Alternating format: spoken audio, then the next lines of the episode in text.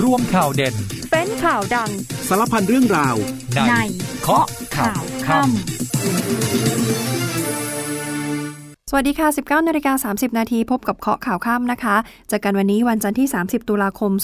2566 วันนี้ติดตามข่าวสารกับดิฉันอัมพิกาชวนปรีชาค่ะเจอกันเป็นประจำทุกวันนะคะ ทุ่มครึ่งถึง 2 ทุ่มโดยประมาณผ่านทางสถานีวิทยุในเครือกองทัพบกและก็ ไลฟ์ผ่านทางเพจ Facebook ของรายการ คู่ขนานเลยนะคะ และฟังได้พร้อมกันเลย ร่วมจัดรายการไปพร้อม ๆ กัน และเมื่อจบรายการแล้วรับฟังย้อนหลังได้ผ่านทางพอดแคสต์ News เคาะข่าวคำได้ค่ะ ประเด็นวันนี้ยังคงต้องติดตามเรื่องของการช่วยเหลือพี่น้องแรงงานชาวไทย ที่ทำงานที่อิสราเอลนะคะ วันนี้ก็ยังมีที่เดินทางกลับบ้านเราต่อเนื่องมาอีก 4 เที่ยวบิน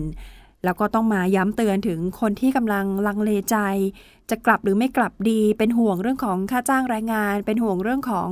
การทำงานนะคะ กลัวว่ากลับมาแล้วเดี๋ยวจะกลับไปไม่ได้อีก ตอนนี้ท่านนายกบอกแล้วนะคะว่าเอาชีวิตเป็นสำคัญ เรื่องอื่นค่อยไปว่ากันทีหลัง ที่สำคัญคือทางรัฐบาลมีการพูดคุย เรื่องของการกลับไปทำงาน ถ้าอยากจะกลับไปอีก ทางอิสราเอลเขาก็บอกแล้วนะคะ ว่าอยากกลับอีกกลับได้ไม่ต้องเป็นกังวล เรื่องของเงินค่าจ้าง ไม่จำเป็นต้องทำให้ครบถึงรอบที่เงินออกกลับมาก่อนได้เลยค่ะ เดี๋ยวเขาติดตามเรื่องของเงินค่าจ้างให้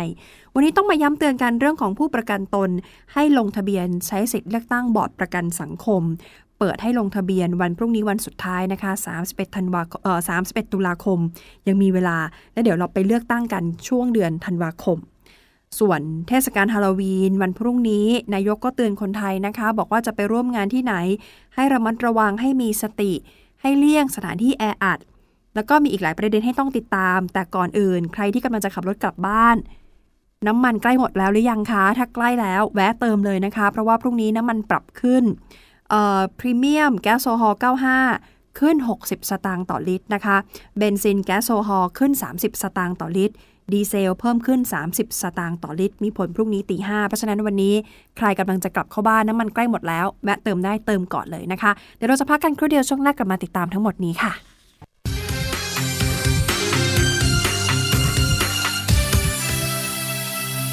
วันนี้เริ่มกันที่ภารกิจของท่านนายกรัฐมนตรีนะคะ ตั้งแต่ช่วงเช้า ท่านเดินทางไปเยือนสปปลาวอย่างเป็นทางการนะคะ เดินทางออกจากจังหวัดอุดรธานี แล้วก็บินไปลงที่ท่าอากาศยานนานาชาติ วัดไตนครหลวงเวียงจันทร์ในโอกาสที่เดินทางเยือนสปปลาวอย่างเป็นทางการ มีนายอารุณไซศูนนราช รัฐมนตรี และหัวหน้าห้องว่าการสำนักนายกรัฐมนตรี ในฐานะรัฐมนตรีเกียรติยศให้การต้อนรับ จากนั้นท่านนายกเดินทางมายังสำนักงานนายกรัฐมนตรีของสปปลาวค่ะ โดยนายสอนใสศรีพันดอนนายกรัฐมนตรีของสปปลาว จัดพิธีต้อนรับอย่างเป็นทางการนะคะ เชิญท่านนายกตรวจแถวกองทหารเกียรติยศสำหรับการหารือเขาเรียกว่าทวิภาคีค่ะ ระหว่างไทยกับสปปลาว นายกไทยเราก็การมีการกล่าวขอบคุณ นายกของสปปลาวนะคะ ที่ให้การต้อนรับอย่างอบอุ่น บอกว่าไทยกับ ลาวเนี่ยมีความสัมพันธ์ที่ดีมาอย่างยาวนาน ดีใจที่ได้พบกันในวันนี้ เรื่องของความสัมพันธ์ทางด้านการค้าก็อยากจะให้เข้มแข็ง คืออยากจะให้ยั่งยืนต่อไปในอนาคต แล้วก็มีการเชิญนายกรัฐมนตรีของสปปลาวเดินทางเยือนไทยด้วยนะคะ บอกปีหน้าเจอกันขอเชิญมาพูดคุย แล้วก็มาติดตามการทำงานร่วมกันต่อไป โอกาสนี้ผู้นำทั้งสองค่ะร่วมเป็นสักขีพยานในพิธีลงนามเอกสารอยู่ 2 ฉบับ ฉบับแรกเป็น MOU นะคะ บันทึกความเข้าใจ ว่าด้วยการแลกเปลี่ยนวัฒนธรรม ระหว่างกระทรวงวัฒนธรรม แห่งราชอาณาจักรไทย คือกระทรวงวัฒนธรรมของบ้านเรา กับกระทรวงแถลงข่าววัฒนธรรม และการท่องเที่ยวของสปปลาว นี่คือฉบับแรกค่ะ ฉบับที่ 2 เป็นลงนามบันทึกความร่วมมือสำหรับการให้ความร่วมมือทางวิชาการ รูปแบบการเสริมสร้างขีดความสามารถสำหรับการฝึกพนักงานขับรถไฟ และพนักงานจำหน่ายตั๋ว และการจัดทำแผนธุรกิจให้กับรถไฟแห่งชาติลาว เรายังคงติดตามเรื่องของสถานการณ์การช่วยเหลือ คนไทยที่ตอนนี้ยังคงอยู่ที่อิสราเอล แล้วก็พยายามที่จะบินกลับมาบ้านเรานะคะ ลงทะเบียนที่จะบินกลับมาเยอะมากขึ้นจาก 4,000 5,000 เป็น 7,000 เป็น 8,000 แล้วนะคะเเมื่อคืนนี้กระทรวงการต่างประเทศรายงานเรื่องของยอดคนเจ็บ ยอดผู้เสียชีวิตแล้วก็ยอดตัวประกัน ตัวเลขของยอดคนเจ็บกับผู้เสียชีวิตเนี่ยเท่าเดิมนะคะ แต่ว่าตัวประกันนี่มีเพิ่มขึ้น เพิ่มขึ้น 3 ราย วันนี้รวมทั้งหมดเป็น 22 ราย แล้วก็การเร่งอพยพคนไทยนี่ยังคงดำเนินไปอย่างต่อเนื่องนะคะ วันนี้กลับมาอีก 4 เที่ยวบิน รวมแล้วกว่า44 คน ทางกระทรวงการต่างประเทศนี่เปิดเผยสถานะคนไทยที่ได้รับผลกระทบที่อิสราเอลบอกปัจจุบันเสียชีวิต 32 ราย ตัวเลขเท่าเดิมนะคะบาดเจ็บ 19 ราย อันนี้ก็เท่าเดิม แต่ว่าผู้ที่ถูกจับเป็นตัวประกัน รายงานเพิ่มเติมจากเมื่อวานนี้อีก 3 ราย รวมทั้งหมดเป็น 22 ราย จนถึงตอนนี้ยอดนิ่งเท่าเดิมที่รายงานไป แต่การช่วยเหลืออพยพคนไทย วันนี้จะมีเที่ยวบินอพยพที่เดินทางถึงไทยอีก 4 เที่ยวบินค่ะ ประกอบไปด้วยเที่ยวบินของกองทัพอากาศ เดินทางถึงท่าอากาศยานทหาร 2 กองบิน 6 ที่ดอนเมืองนะคะ ตอนตีสองคือช่วงเช้ามืดที่ผ่านมา มีผู้โดยสารที่ลงทะเบียนกลับเนี่ย140 คน แล้วก็มี Lion Air ถึงท่าอากาศยานดอนเมืองตอน 8 โมงเช้า อีก 180 คน อีก 2 เที่ยวบิน เที่ยวบินแรกมีผู้ลงทะเบียน 214 คน อีกเที่ยวบินหนึ่งมีผู้ลงทะเบียน 310 คนที่จะเดินทางกลับมา รวมวันนี้ 4 เที่ยวบิน 844 คน ส่วนกรณีการช่วยเหลือคนไทยที่ถูกจับไปเป็นตัวประกันค่ะ เรื่องนี้มีการเปิดเผยเป็นภาพของคณะเจรจา ที่ไปเจรจาพูดคุยกับตัวแทนของกลุ่มฮามาสที่อิหร่านนำทีมโดยอารีเพ็ญค่ะ เข้าไปช่วยเหลือตัวประกันคนไทย มีการเจรจาพูดคุยกันอย่างต่อเนื่อง แล้วก็ทิศทางสัญญาณเชิงบวกนะคะ นายไซยิดสุไลมานฮูซัยนี ผู้นำศาสนาอิสลาม นิกายชีอะแห่งประเทศไทย วันนี้โพสต์ข้อความผ่าน Facebook แจ้งความคืบหน้า เรื่องของคณะเจรจาที่เข้าไปช่วยเหลือตัวประกันชาวไทยนำทีมโดยนายอารีเพ็ญอุตรสินธุ์ที่ปรึกษาประธานสภาผู้แทนราษฎร แล้วก็มีการพูดคุยเงื่อนไขรายละเอียดในเบื้องต้นกับกลุ่มตัวแทนฮามาสที่อิหร่าน ตอนนี้ยังไม่เปิดเผยในรายละเอียดนะคะ แต่ว่าโพสต์ใจความก็คือบอกว่าคณะเจรจาได้รับเกียรติจากที่ปรึกษาประธานาธิบดีอิหร่าน เป็นเจ้าภาพในการเจรจาระหว่างตัวแทนไทยกับฮามาสใช้ห้องทำงานของท่านเลยค่ะ อยู่ในทำเนียบ การพูดคุยมีบุคคลสำคัญหลายท่าน เข้าร่วมประชุมด้วยนะคะ แล้วก็บอกว่าการเจรจาคืบหน้าไปอย่างมาก ถึงขั้นตอนของรายละเอียด และเงื่อนไขของการปล่อยตัว มีความคืบหน้ามากค่ะสัญญาณเชิงบวก แต่ว่าจนถึงตอนนี้ยังไม่สามารถเปิดเผยในรายละเอียดได้นะคะ ส่วนนักศึกษาอาชีวะไทย 71 คนในอิสราเอลค่ะ วันนี้โฆษกกระทรวงการศึกษาธิการ ยืนยันถึงการเดินทางกลับไทย บอกเดินทางกลับถึงไทยครบทุกคนวันนี้ 71 คนตัวเลขนี้นะคะ นายสิริพงษ์ อังคสกุลเกียรติผู้ช่วยรัฐมนตรีประจำกระทรวงศึกษาธิการ ในฐานะโฆษกของกระทรวงศึกษาธิการเปิดเผยค่ะ บอกว่าทางกลุ่มนักศึกษาที่สังกัดสำนักงานคณะกรรมการอาชีวศึกษา หรือสอสน้องกลุ่มนี้เดินทางไป เขาเรียกว่าฝึกประสบการณ์ ฝึกประสบการณ์ทางวิชาชีพ เป็นรุ่นที่ 24 นะคะจำนวน 78 ราย ในโครงการความร่วมมือจัดการเรียนการสอน ระดับประกาศนียบัตรวิชาชีพขั้นสูงค่ะ สาขาพืชศาสตร์ แล้วก็ระบบทวิภาคีไทยอิสราเอล จาก 78 รายเนี่ยทั้งรุ่นนะคะ 78 ราย แจ้งความประสงค์และเดินทางกลับไทยมาแล้ว 7 ราย เหลืออีก 71 ราย ที่ตอนนี้ยังคงฝึกงานอยู่ที่อิสราเอล ตอนนี้ทั้งหมดลงนามยืนยันแล้วนะคะ ว่าจะต้องเดินทางกลับ ทางสถานทูตก็แจ้งว่า ปัจจุบันสถานการณ์สู้รบในประเทศไทยมีความรุนแรงมากขึ้น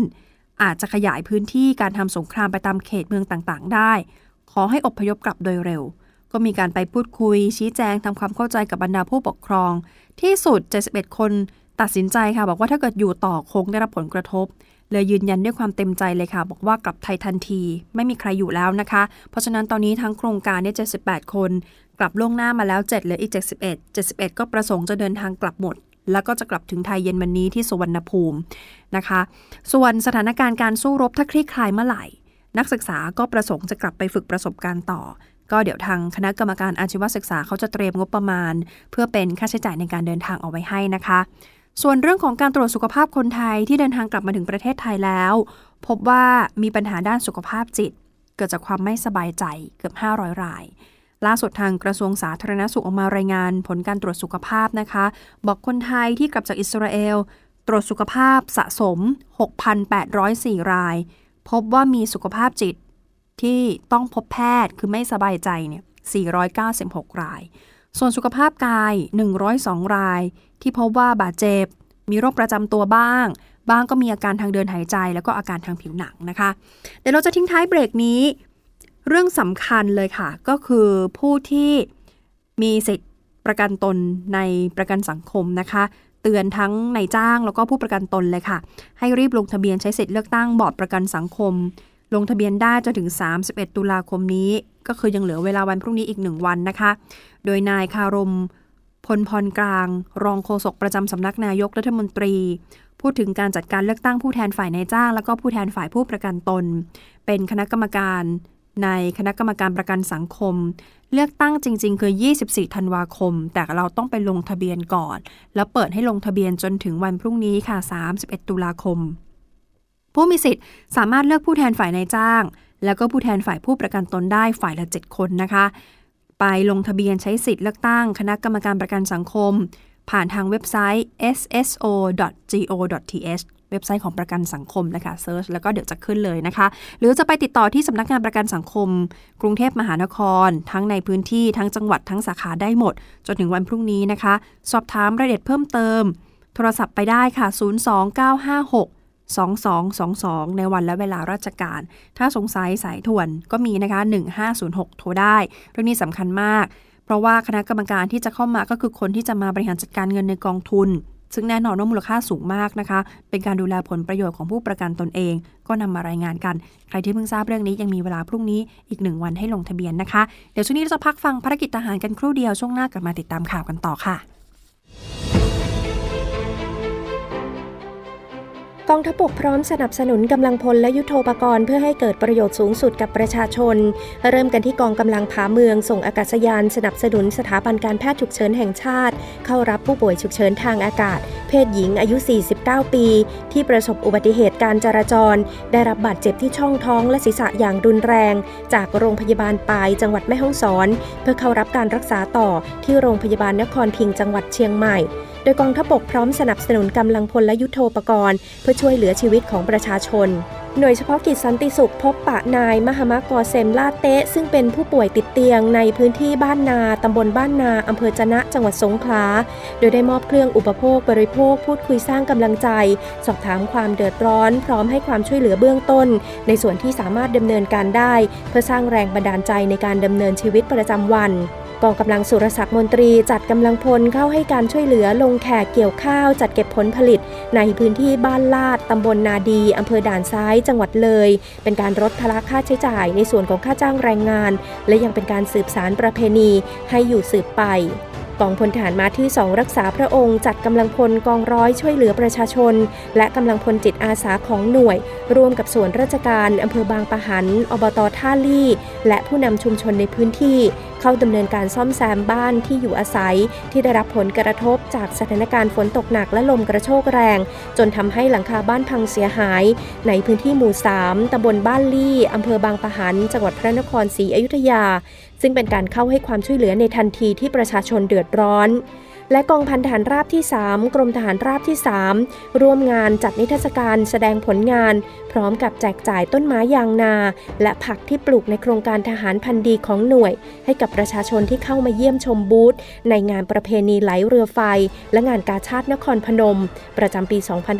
2566 ณบริเวณศาลากลางจังหวัดนครพนม อำเภอเมืองนครพนม ซึ่งเป็นหนึ่งในกิจกรรมในการเผยแพร่การนำหลักเศรษฐกิจพอเพียงมาดำเนินชีวิตประจำวัน ด้วยการทำการเกษตรเพื่อลดรายจ่ายและเพิ่มรายได้ให้กับครัวเรือน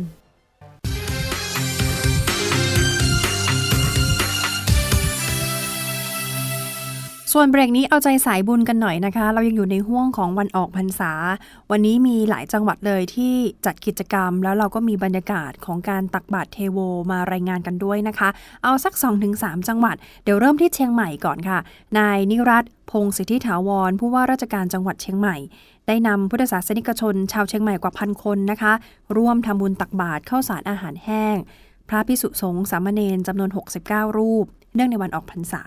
ที่บริเวณลานด้านหน้าหอคำหลวง อุทยานหลวงราชพฤกษ์เพื่อเป็นการสืบสารวัฒนธรรมประเพณีอันดีงาม เป็นการรำลึกถึงพุทธประวัติ แล้วก็ความเป็นมาของวันออกพรรษานะคะ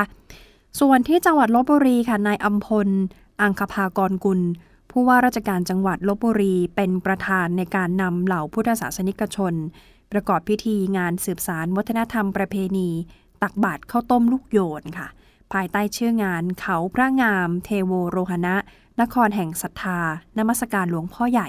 ตักบาตรข้าวต้มลูกโยน เนื่องในเทศกาลวันออกพรรษาประจำปีนี้นะคะ ที่วัดสิริจันทร์นิมิตวรวิหาร พระอารามหลวงชั้นตรี หรือว่าวัดเขาพระงาม ที่นี่เขาจะมีความพิเศษค่ะ ตรงที่เป็นข้าวต้มลูกโยนนะคะ ก็คือการโยนข้าวต้มมัด แบบมีหางค่ะ โยนลงใส่ในบาตรขนาดใหญ่ จากที่ลบบุรีไปที่จังหวัดตราดค่ะ บรรยากาศที่ตราดนี่ต้องบอกว่าคึกคักมากนะคะ เพราะว่าพุทธศาสนิกชน ชาวตราด รวมทั้งกลุ่มแรงงานชาวต่างด้าว ที่เป็นชาวกัมพูชาที่อาศัยอยู่ในย่านบ้านท่าเรือจ้าง ที่เข้ามาทำงานที่ตราดก็พากันจุงลูกจุงหลานมาร่วมทำบุญนะคะ ที่วัดบรดิษฐารามที่ตำบลวังกระแจอำเภอเมืองตราด ส่วนเข้ามาในพื้นที่ชั้นในอย่างกรุงเทพมหานครค่ะ ผู้ว่าราชการกรุงเทพมหานคร คุณชัดชาติสิทธิพันธ์เป็นประธานในพิธีตักบาตรเทโวโรหณะ มีพระพิสุสามเณรจำนวน 150 รูป มีพระพรหมวชิราธิบดี อธิบดีสงฆ์วัดมหาธาตุยุวราชรังสฤษเป็นประธานฝ่ายบรรพชิต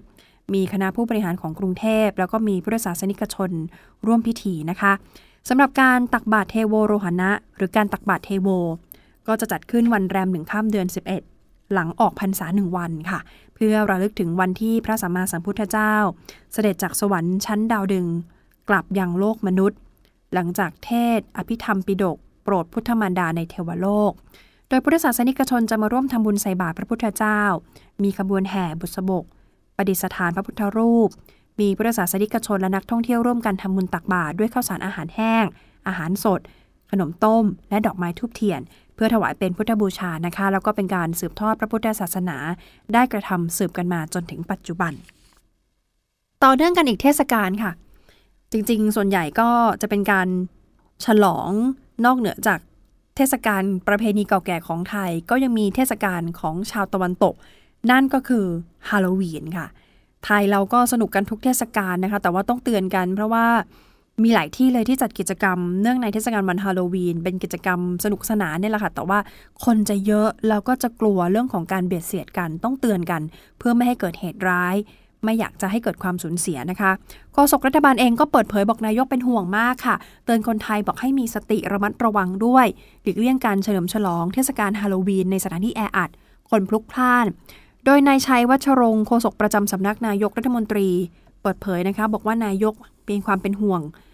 ช่วงนี้เทศกาลฮาโลวีนก็เตือนคนไทยหลีกเลี่ยงการเฉลิมฉลองในสถานที่แออัด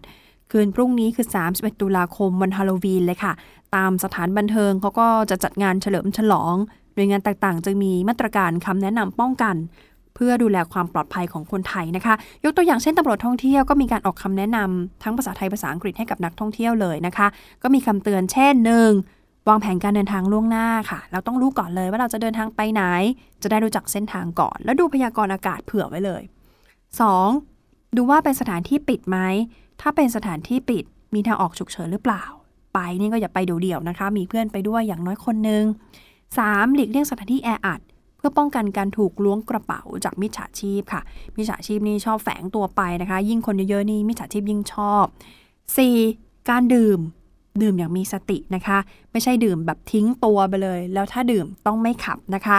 5. อย่าลืมปฏิบัติตามคำแนะนำของเจ้าหน้าที่ หรือมาตรการการรักษาความปลอดภัยของสถานที่นั้นๆ หากมีเด็ดเเหตุฉุกเฉิน แจ้งเลยค่ะสายด่วน